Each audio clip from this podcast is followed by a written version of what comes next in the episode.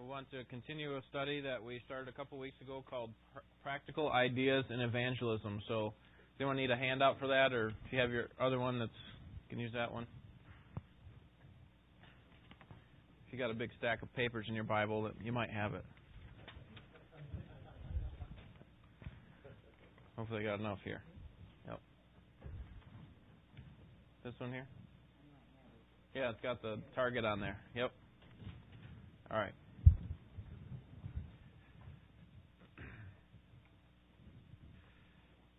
So this is where we left off. Uh, we're going to be off schedule now for the rest of the quarter, which I don't like. I like you know to have expectations set and to, to be able to meet those for you, but uh, unfortunately, you know if you follow this schedule here, uh, we're going to be off by one week. So that's okay. Uh, let me begin with the word of prayer, and then we'll review what we looked at last time, and then we'll continue on uh, where we left off. Lord, we're thankful for uh, your grace, and we do want to come today and magnify you um, with praise. We we want to give ourselves to you, uh, especially uh, we want to to show ourselves worthy of the calling that you've given to us, and we want to praise our Savior, who is our prophet, priest, and king. He speaks on behalf of you for us. He also goes before you and and um, provides himself as an offering for our sin, and he also reigns over us. And so we we acknowledge his rule and his worth in our lives, and we want to give ourselves to him today and to you. And so we pray for your grace. May your Spirit work within us and that this hour would be a time in which we can uh, grow in our knowledge of Christ and our knowledge of the Scriptures and be changed because of them. We pray in Jesus' name. Amen. Well, we're wrapping up uh, our class here on evangelism. We've got about five more weeks left. And uh, we're, we want, we're getting kind of more towards the practical side of things. We have looked at, in the first several classes, the uh, foundation for evangelism, which is a proper understanding of God's worth and the fact that He's not being worshipped as He should all over the world, and He deserves and demands more worshipers, and so we are His uh, people who are to be spreading the gospel uh, to people around us. So turn to 2 Corinthians chapter 5. This is a good reminder because this really is the basis upon which we ought to be thinking about our evangelistic responsibility. And it is that we are ambassadors for Christ. Or we could say on behalf of Christ. 2 Corinthians chapter 5 and verse 20. Therefore we are ambassadors for Christ. So let's uh, skip back up to verse 17 just to get a little context. Therefore, if anyone is in Christ, he is a new creature. The old things passed away. Behold, new things have come. Now, all these things are from God who reconciled us to himself through Christ and gave us the ministry of reconciliation. So, what you what what we focused on the last time that we met was this idea of reconciliation that we have been reconciled to Christ and so verse 18 we have now been given this ministry of reconciliation. And what does that ministry look like? Verse 19 namely, that God was in Christ reconciling the world to himself, not counting their trespasses against them, and he has committed to us the word of reconciliation. So, God has come to us, he's reconciled us to himself, and now he's handed over to us this ministry of reconciliation. And then verse 20, therefore, we are ambassadors for Christ, as though God were making an appeal through us. We beg you, on behalf of Christ, be reconciled to God. So now we become the mouthpieces for God, in a sense. That God has come to us, He's spoken to us, He's brought us to a place of reconciliation, and now He has said to you, you know, Ken, Mike, Stacy, you know, God has given you now this ministry of reconciliation. That, that you have this responsibility to reconcile others to yourself, or, or to Christ, I should say. And so that's our job. And, and part of the challenge we talked about is that, you know, it's difficult because we have people that um, that don't quite understand us in our terms. We we speak about the things of Christ. We th- we speak about spiritual things. We even use words the Bible uses, and they don't understand them on the same on the same level. We could say things like justification, and as we heard last week from Bob McKinney, that people have a different idea of what justification is. Or we could say things like being born again, and they have a different idea of what it means to be born again. And so we have to speak clearly. We have to define terms. We have to work with them and be be careful to to explain these things to them. In Acts chapter 17, we saw that Paul we, we saw the model for, one of the models, I should say, for evangelism. We saw three weeks ago Jesus, uh, that Jesus was our model in John chapter 4, that he actually took time to um, sit down with the woman at the well and speak with her and, and ask her questions and so on. And then you have, and then you have uh, Paul. He, he, um, his normal practice was to come to a city and then go to the synagogue and he would reason with people who are already thinking about spiritual things. They're not thinking about them properly in many cases, but but Paul wanted to speak with them and reason with them. However, there were times when Paul spoke with people who didn't have a good spiritual foundation. They didn't understand about God and how he's worked with Israel over the years. And so, how would he speak to them? In Acts chapter 17, you have Paul at the Areopagus. What did he do? Do you remember we've been talking about these kind of these four pillars God, man, sin, and response. And so when we're talking to people about the gospel, we want to start with God and then about man and his sin and then about um, uh, Christ. I missed Christ there. God, man, and sin is really one, and then Christ, and then a response. And typically, what Paul or others would do is when they speak to Jews, they talk about how God has demand on their life that God owns them and that God has bought their people out of Israel and so on, uh, out of Egypt. And but but what happens when you talk to a complete pagan, like Paul's doing in Acts chapter 17? What do you where do you start? I mean, if they don't understand the history of Israel and they don't see how it applies to them, where do you start? Okay. Right. And so Paul's speaking with people who are serving all these gods. In fact, Paul sees there that they have they have a statue in their in their city that says to the to the unknown God, and he uses that as a way to show them that hey, everyone knows that God exists. The Bible tells us that everyone knows that God exists. And so we just use that as a springboard. We just assume that. We don't have to prove that God exists. We don't have to go through the 12 proofs of God. Um, the Bible doesn't do that, right? In Genesis chapter one, it doesn't say here are here are ten reasons why God exists. It just starts out by saying, "In the beginning, God," and we all know that that's true. And so, people who say that they don't believe God are really just denying something that they know um, to be true because God has written it in their hearts, and it's been clearly seen through what has been made. And so, Paul in Acts 17 speaks to the Areopagus, and he says, "Listen, you even your own poets say, you know, that God exists. And he uses that, uh, like like Paul's just saying here. And then he takes that and moves to their sin, and then and then shows them their need for Christ and and a response. And from that, we have that several people responded with faith in Christ. Some some rejected it completely, and others said, you know, I'll, I'll I need to think about this. I'll, I'll get back to you. Um, Paul's world was not much different from our world. He was dealing with a lot of the same things that we are dealing with.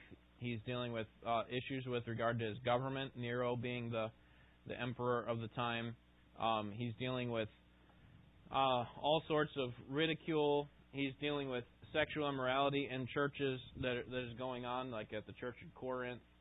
Uh, you have doctrinal problems, like you have at Galatia, and so Paul's situation is very much similar to ours, and so sometimes we can use that as an excuse, like, well, Paul's too different from us, and so you know the way that he did evangelism, we can't really do it that way today. We have to change, and uh, in in a sense, that is true, right? We can't change the message or the overall structure of what we're trying to get at, but there is a sense in which Paul says, you know, I I must become all things to all men, so that by some means I will save some. And uh, so there is a sense that we need to, you know, adapt to a person's um, personality and their understanding, so that we can, um, so that we don't cause a stumbling block for them. All right, then we talked about uh, complete conversion. Um, this is on the second page of the handout. It's number three. Okay, we moved from ambassadorship to complete conversion. And the goal there is, again, we can't force conversion, so our ultimate goal is not conversion. Our goal, ultimate goal is faithfulness to the gospel. But we could say it this way, because what can happen is if we just say faithfulness to the gospel, oh well, too bad for you, you you you uh, didn't respond right. Okay, it's faithfulness to the gospel with a view toward conversion. So with a desire to see people saved. Isn't that what Paul did in in Romans chapter 10? You know, I wish I I wish myself were accursed so that the Jews would come to saving faith in Jesus Christ. In other words, I wish I could spend an eternity in hell for the sake of these Jews so that they could come to Christ. See, Paul's not just thinking, I just want to be faithful to the gospel and who cares what the results are. No, he's like, I want to be faithful to the gospel and I have a real a real desire to see these people come to Christ. Um, he he had a genuine love for them, and so I think uh, we need to have that in mind, while at the same time recognizing that we can't bring about the conversions. Okay, um, we can't bring about the conversion. The way I say it often is that you know we we're not salespeople. Okay, and with sales, you have the product that you're offering to them or the service, and you you give out your spiel, and then at the end you got to close the deal. You got to make it happen, and the good salespeople are the ones who can close the deal. Well, I can tell you that the best evangelist can't close the deal. Okay, that's not our job. That's the Holy Spirit's job, and so um, our job is to be faithful to the message with prayer and love toward seeing them converted. It wasn't enough to see them converted because actually that is not the whole of the Great Commission, if we simply went out and reached a bunch of people for the sake of Christ and saw them all make professions of faith, we would not have fulfilled the Great Commission. Because what does the Great Commission tell us to do?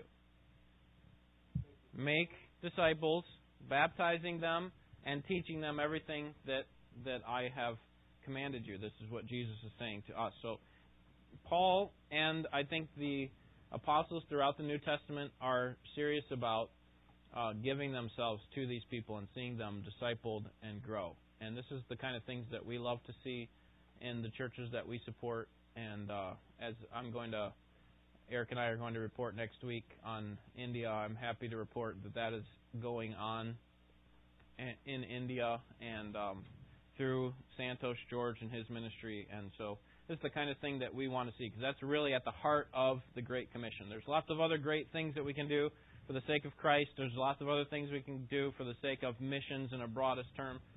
But the best thing that we can do is to um, to be at the center of the Great Commission, which is making disciples, planting churches, seeing people raised up, uh, saved, and then and then uh, discipled and growing. All right, so let's turn now to friendship evangelism. This is where we want to spend our time today. Any questions on uh, on the, the first part there, on, on the worldview part, and what we learned from Paul's. Do you need one?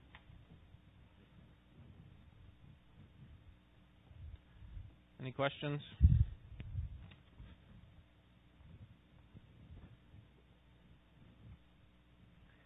Okay, friendship evangel- evangelism, or as my pastor used to call it, relational evangelism. Um, what do you think friendship evangelism is? Okay, don't look on your sheet because on your sheet it doesn't help you. It just tells you what it requires. It's not a definition. So, what do you think friendship or relational evangelism is? What do you think I mean by that? Okay, developing a relationship. Anyone want to anyone want to add to that or modify? Completely nix it.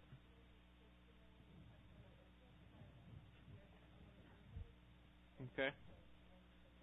Okay, good. I like the end of that with the goal of sharing the gospel with them. Okay, and I think obviously that was implied in your statement. Um, but w- we could call friendship evangelism or relational evangelism the, uh, evangelism the discipline of developing non-Christian friends and then witnessing to them about Christ. Okay? So over time, we, we witness to them. Now, there are lots of opportunities. I, I don't want to diminish the unexpected opportunities, and I, I want to keep reminding us about this. That God often brings people into our life that we didn't expect, and we're only going to see them once. You know, the airplane type um, relationship. You're not going to develop a, a great friendship with somebody on the airplane. Um, or, you know, you're at a grocery store and you just happen to be talking to somebody. Um, you can use those for opportunities to evangelize and use that opportunity right away. You may never see them again.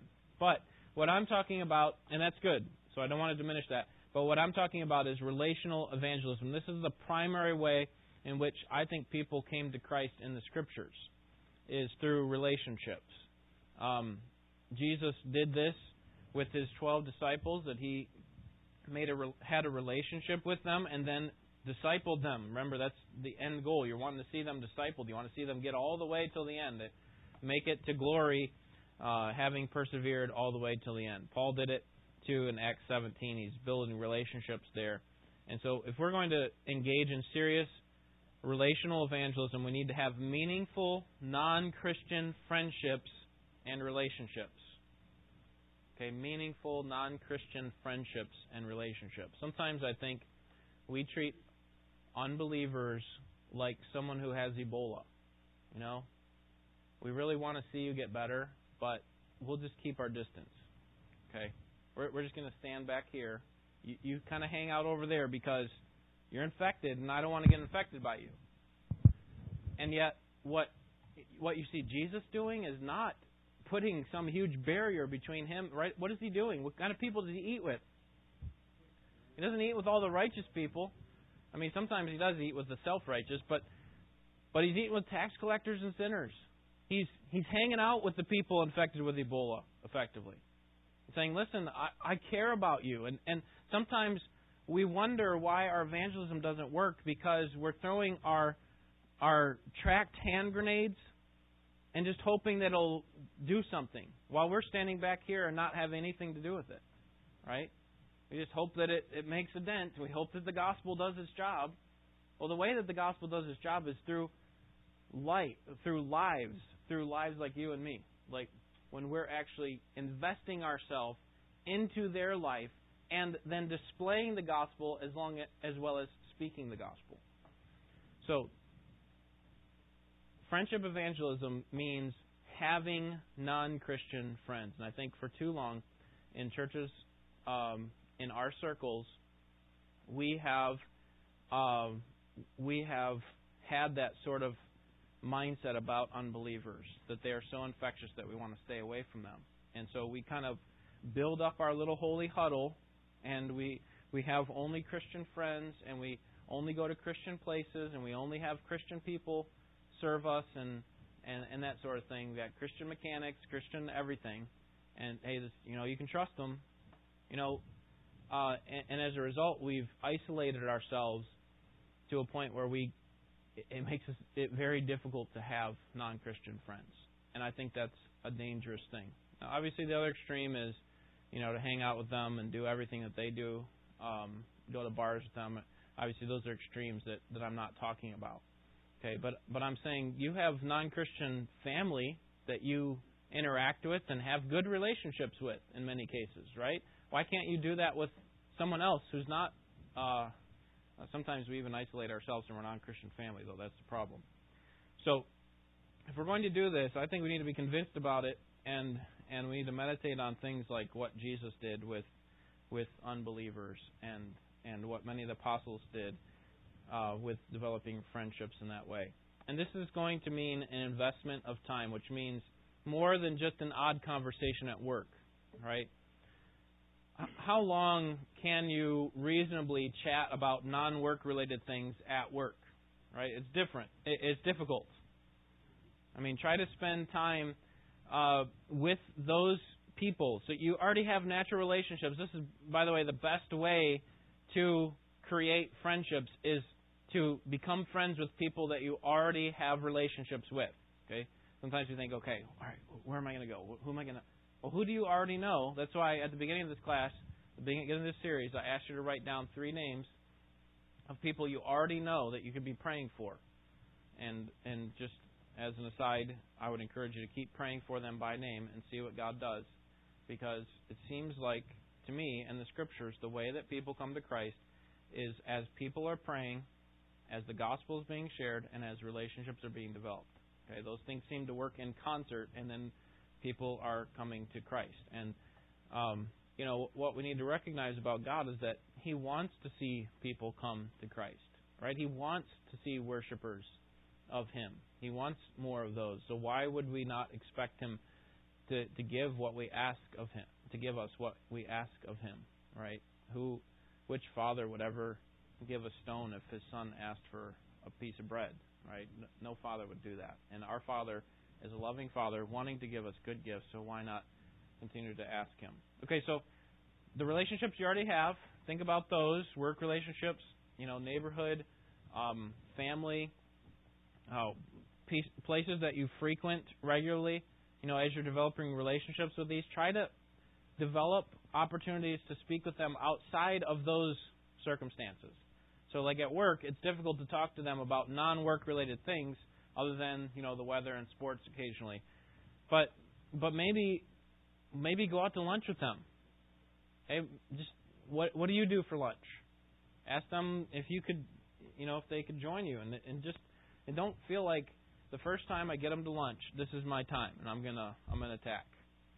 If the Lord opens the door, then then use that. But but um, but be reasonable and work on this over a long period of time recognize that you know they do need to hear the gospel, but but um, but sometimes um, if we're not careful, uh, we can harm the relationship and and and cut it off. And sometimes that's going to happen. That the gospel necessarily offends, right? So so if if you give the gospel to someone and they just say I'm never talking to you again type thing, then that's okay. Um, but but if it's because you were just rude with them or a jerk to them with the way that you gave it, then then um, then that's not okay. So so have lunch with them, maybe have dinner with them, maybe spend some time with them on the weekend. You know, you hear something's going on, they they need some help um, with a move or whatever. You know, see if you can help them. Uh, these are great ways to just develop relationships, deepen relationships that will further um, create the opportunities down the road to speak the gospel to them.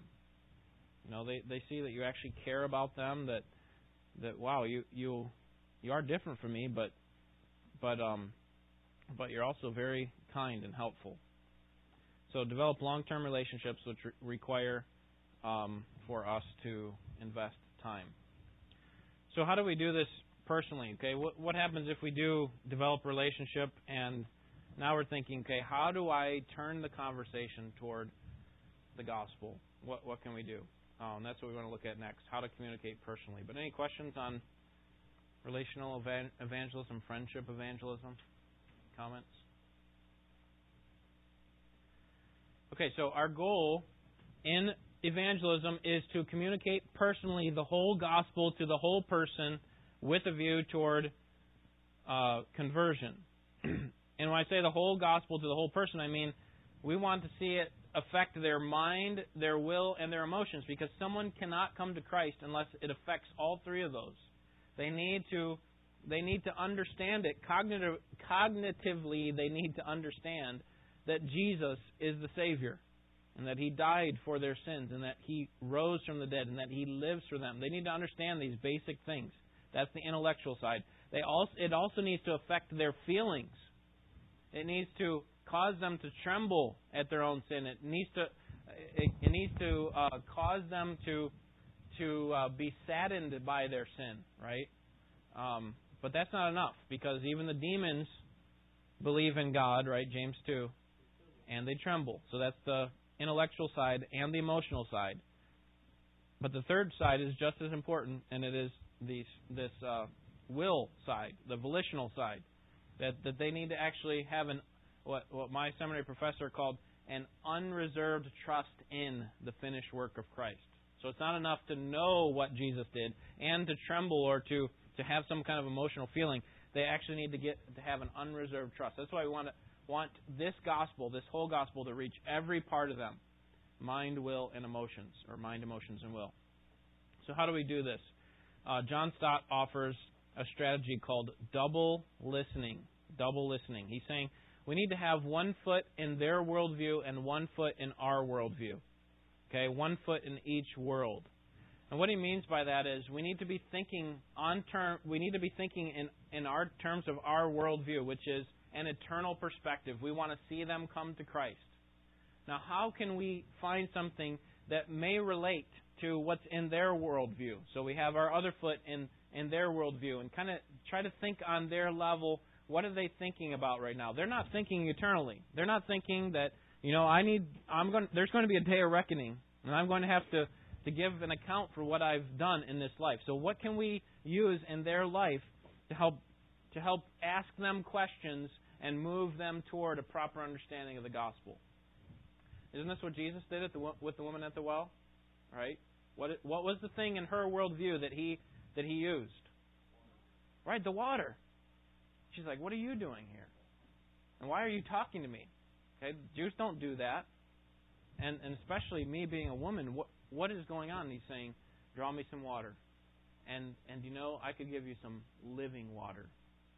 See, see what he's doing there? He's kind of bringing something that's common that she understands in her worldview, and and something that she would love to have. You know, never thirst again. That'd be great. And what what is Jesus talking about? He's talking about something from his worldview that has an eternal perspective that will forever change her.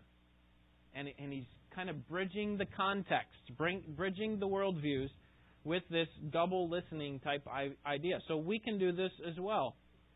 Okay, so is there a, a movie or a book uh, that that someone at your work is watching or read, and you have also watched and read? And there's something in there. I just thought, you know, this would be a good opportunity for me to ask them a question about. Well, what do you think about that? I mean, what do you think God thinks about something like that? Or maybe it's a current event. I mean, there are lots of people who are very much engaged in the news of of the world and in our area and so on. And so uh, use some of those things to say, you know, what do you think this is going to mean in the end? You know, why, why did the Tower of Siloam fall on these 18 people? Why do you think God would allow something like that? And you know, we have scripture that actually tells us. You know, Jesus says, um, you know, you know what this ought to do for us because the disciples are like, wow, you know, Pilate, he killed some, he killed some Gentiles while they were sacrificing. Can you believe that? And Jesus said, unless you repent, you will all likewise what? Perish. What's he doing here? He's using something from the current events to say, bridging it over to his worldview and saying, listen, this is this is a sign for us. This is a this is a message for us that we need to be thinking about the final day of judgment, right? Same thing with the Tower of Siloam. He uses that same example. Says, you know these 18 people that died at the Tower of Siloam? You know this tsunami that happened? You know this hurricane that took out, you know, hundreds of lives? Unless we repent, we're all going to be just like that. And, and yet it's going to be an eternal death. Okay, so sometimes it's something just as simple as a current event, bridging the gap. Okay, so the, this uh, little target that you have there on your your sheet helps us uh, bring things into a focus. Okay, so from the outside, we have this common interest. We can talk to almost anybody about common interests. There's always something that we can talk about. You can even go to another country and you'll find common interests with people. Okay, maybe it's sports or beauty, for an example. And suppose someone is that's what their all their life is about you know, or maybe their kids. They want their kids to succeed in sports. Okay, well, ask them the question. Here, here's a question we can ask them. See that down there under immediate questions. Why do you want to succeed? Why do you want your ch- children to su- succeed? Okay, and then move from there eh, to more direct question, which has to do with abstract, an abstract idea, not something as concrete as, uh, you know, sports is, really gives me a lot of satisfaction. But let's think about it more abstractly. Why do people want to be the best? Why is it that you ever wondered why we we want, we always have to be the best? Why is it that Americans have to be the best? You know, why why do why do we want to be the best? And then next Christian explanation: the desire to do one's best is God given, but man has perverted that. Okay, this is not going to just come across, by the way, in one statement. A lot of these things are going to have to be explained, right? Even the the first part, the desire to do one's best is God given. See, God has put in all of us to be creative and to be excellent in our work. That's that's part of how God made each one of us. Everyone who is a human is made in the image of God and made to do their best. And that's a good thing. But you know what we've done? And then maybe you can use the example of Genesis 11, which is what? The Tower of Babel. Okay? The Tower of Babel. And, you know, man in their self centeredness wanted to be, you know, wanted to be the best, but they did it in the wrong way. They perverted what God had put into them and then apply it theologically. Uh, letter E there. God, God made us like this, but we always choose our own way, rejecting Him, and um, and as a result, you know, there there's sin, and sin brings about judgment, and judgment requires a payment, and we have a payment in Christ, and Christ has offered that to you if you will repent and believe. And uh, there you go. There's your there's your four main things that we've been talking about with, the, with regard to the gospel God, man and sin, Christ, and a response. Okay? So, so we're trying to bridge the gap between something that seems to be common, you know, and, and you know what should be easy for us is that we know what our coworkers, a lot of our current Christian, uh, unchristian friends, are going to say about things. Why? because they say it over and over again, right? The same things that they liked yesterday and last week and last month, they like today. You know, the, the guy that's always boasting about his children is going to boast about his children tomorrow. So we should be able to, you know, have you ever had that feeling like, man, I, sh- I should have said this? You go away from a situation and they said something, you're like, I should have used that to, to, to say this. Well, guess what? You're going to have another opportunity because people don't change very much. They, they they tend to like the same things. They tend to be frustrated about the same things. You know, the guy that's frustrated about politics is going to be frustrated about politics tomorrow. Okay, and he's going to have find something else that he's not going to like about politics. And guess what? You're going to have an opportunity to so to use those things. Okay, so start start. You know, if you want to write it down. Here's the person's name. Here's the things that he likes and dislikes. These are the types of things that come up in conversation every day. These are the things that come up occasionally. Now, next time he says this, how could I respond to it? And then think of biblical examples. Well, how can I step in his worldview and in mine and then bridge the gap for him so that he can start to see where he needs to be going with an eternal perspective? Okay? So now, now I'm starting to get him here. And, and, you know, the first time you do it, it doesn't work he he doesn't bite or you know someone comes in and interrupts, that's okay. You're going to have plenty more opportunities. Just make sure that you have thoughtful responses that you can give when that comes up again. Does that make sense? Okay. So, um, what are some ways that we can be strategic about friendship evangelism in our own life? How do we engage the world that immediately surrounds us? Um, I would say we got to be careful about um, simply trying to display a godly life before them. Okay, that is critical, by the way, because if you're talking to them about the gospel and how the gospel changes a person it changes their perspective, and then you're living just like them, then your your gospel is not saying very much, and your words are uh, like the teacher in Charlie, Charlie Brown, right? They they just don't um, they don't communicate. So um, suppose someone heard a clear gospel message, but that, but then said, you know, it's very compelling, but I wonder if he's what he's really like in his private life. I wonder what he's really like. I wonder how she really lives away from here, because man, she puts on a good show while she's here at work or or while she's around us, but but the rest of the time, I can't imagine that she lives that way. So that's why we need to spend time outside of those current circumstances and, and move out to be with them in lunch conversations and, you know, uh, invite them into your life. There's a survey taken among teenagers um, in Canada, and they said uh, one of the top things that they wanted was they wanted someone that they could believe in and someone that they could trust. And and you know we live in a world that has been hurt in a bad way by leaders and by people who are just not trustworthy. You know they've they've failed when when we've trusted in them, then they they failed. And so what can happen in our whole world is like this is we can put up this barrier against all people and just have this skeptical, cynical idea about everybody. And it's hard to even accept truth from from any person. So the way that you build trust is by developing a relationship with them. You know, you the the people that you trust most are the people that you spend the most time with. Right? Because you've been with them, you know how they react. Um, uh, Psalm 9:10 is always a verse that comes to mind. Um, those who know your name trust you, for you, Lord, have never forsaken those who seek you.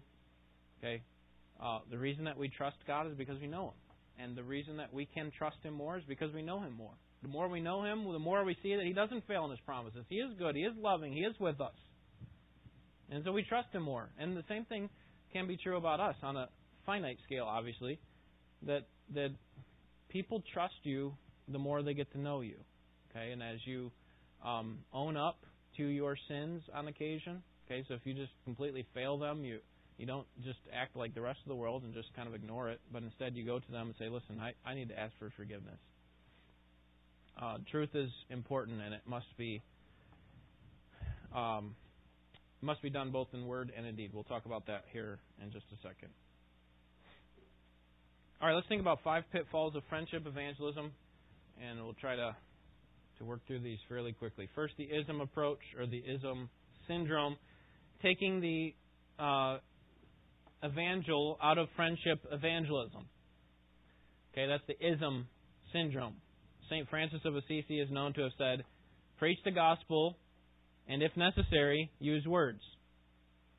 Okay? Now, again, I just got done saying it's important to live a holy life. But that is completely opposed to what the scriptures say. Because faith comes by a good life, and a good life by the Word of God? No. Faith comes by hearing, and hearing by the Word of Christ. Okay, so it is not enough to preach the gospel with your life. Okay, that that's the type of mindset that says, "Well, I got a, I've got a, I've got a non-Christian friend, and I've been spending a lot of time with them but you actually haven't shared the gospel. That's the ism syndrome. We're only doing evangelism. Okay, listen to this. We are only doing evangelism when we are actually speaking about Jesus, not about all of the other ancillary things uh, in life, not all about the, the proper political approach and you know the proper way to train your kids and the proper this and proper that. We're only doing evangelism when we have actually spoken about Christ, when we're speaking about Christ. Secondly, the chameleon syndrome. Okay, in our efforts to build up friendships with non Christians, uh, we can often just go too far and actually assimilate with them. Sometimes people call themselves Christians and then they use the cloak of evangelism to get in and do things uh, that they want to do for their own desires, not for the purposes of God or advancing His Word. You know, I, I would never go to these places, but you know these unbelievers are there, and so you know uh, I'm I'm going to do something that I think God might not be happy with, but I'll do it anyway, and I'll call it evangelism. You know, like a bar or a rock concert or something. Um, Romans 12:2 says that we are to be in the world, but not of the world. Right? Do not be conformed to this world, but be transformed. So um, obviously, Jesus went places that he wouldn't have otherwise gone, right? To a sinner's house. But but he went there for the sake of evangelism. But but he didn't cross the line and start going over to, you know, temples of false gods and you know I'll sit in your worship service just because I want to reach you, type thing. Okay, so we got we got to be careful, use wisdom there. We need to be clearly and distinctly different, but at the same time um, not not going over uh, not going too far, not being a chameleon. Number three, the "This is my truth, tell me yours" syndrome. This is very prevalent in in our society for sure, with the idea of relativism. Um, you know, we we have a testimony of how we came to Christ. We have a testimony of what God has been doing in our life, and so we want people to hear and to respond. And sometimes we have this danger of relying too much on our testimony and not on the truth of the historical Jesus. Okay, so we have this testimony that we've got bottled up, and if I can just get this to the person, then then that'll be enough. And um, certainly, Paul gave his testimony in Acts.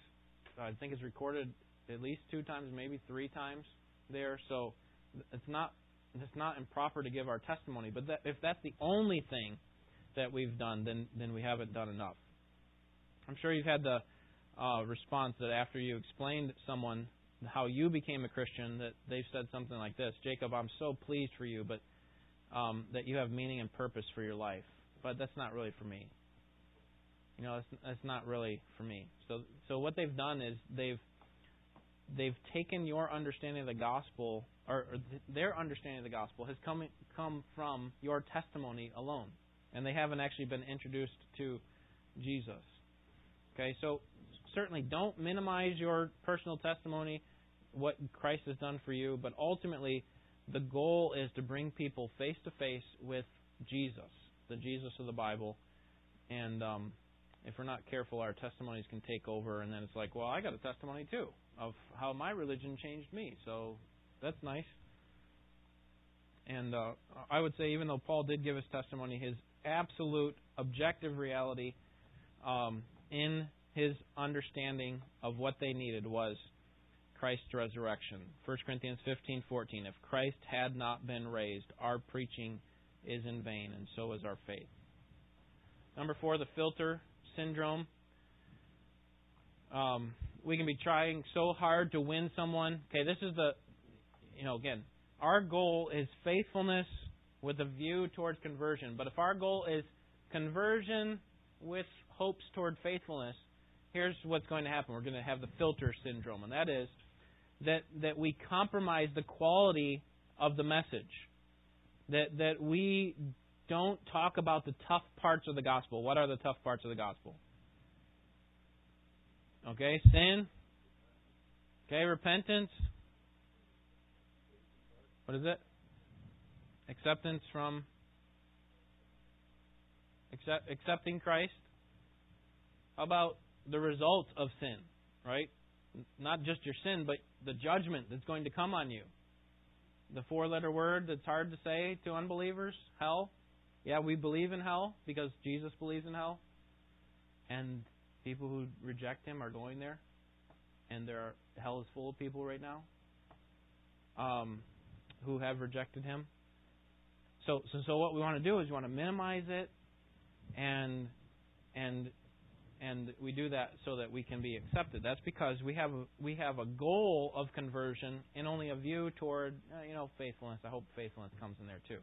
But if we want to be if we want to do what the scriptures say, we need to be faithful to the message with a view toward conversion, which means we're going to give them the whole gospel, including the hard parts, which our world tends to our subculture Christian, okay, in the broadest terms, Christian world tends to leave out the parts about sin and judgment. Just turn on your your um, TV or radio preacher for the most part, and and you're not going to hear too much about that. Um, here's what Paul said to the Ephesian elders in Acts 20, 27. I have not I have not hesitated to proclaim to you the whole counsel or the whole will of God. So beware of the filter syndrome. And then finally, the marksman syndrome.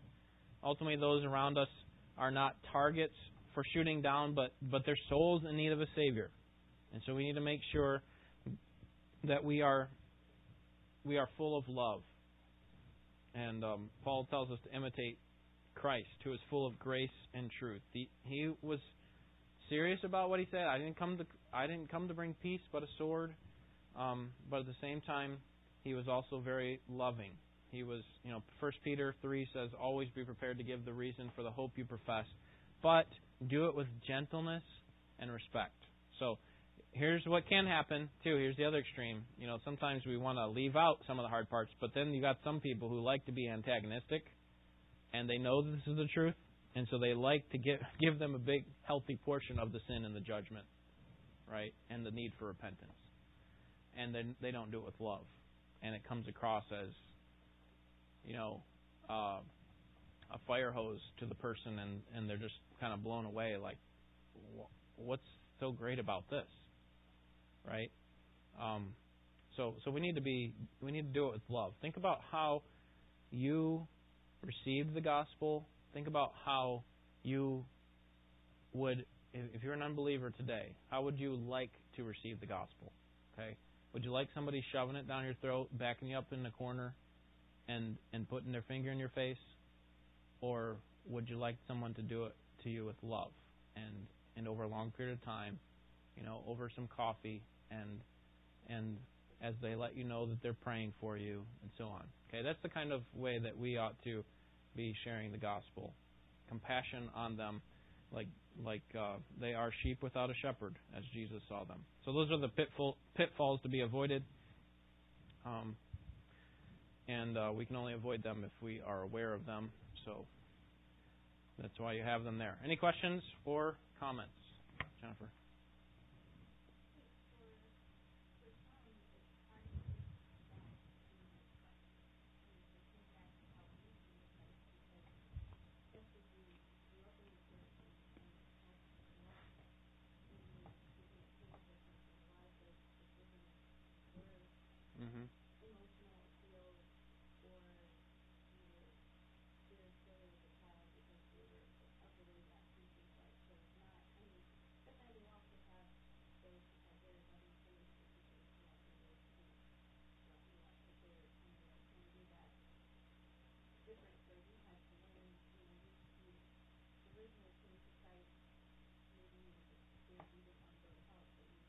Yeah.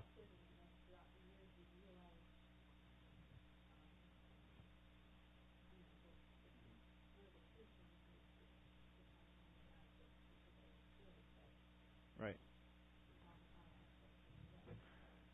Yeah.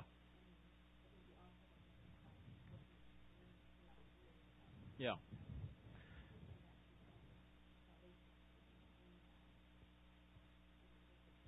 Right, but I would say in the larger context of your salvation experience, that there were other people who were showing you love.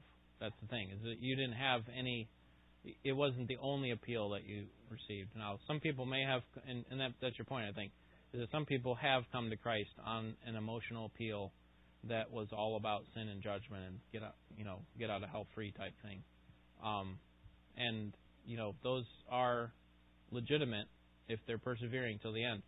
But um, but I know with my my situation, I had both of those as well. You know that I had the emotional appeals, but I also had people that loved me, and I saw their lives from day to day, and I knew what it was like, and so I could I could trust that that what they were saying was true. So yeah, it's a good point. Ken.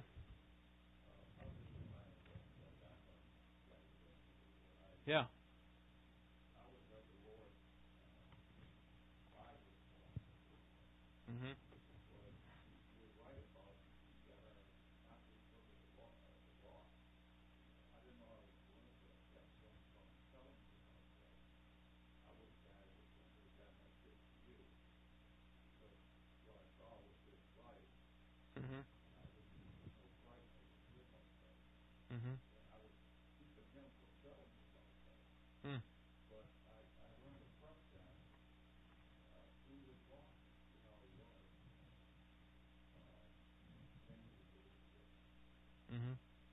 Excellent.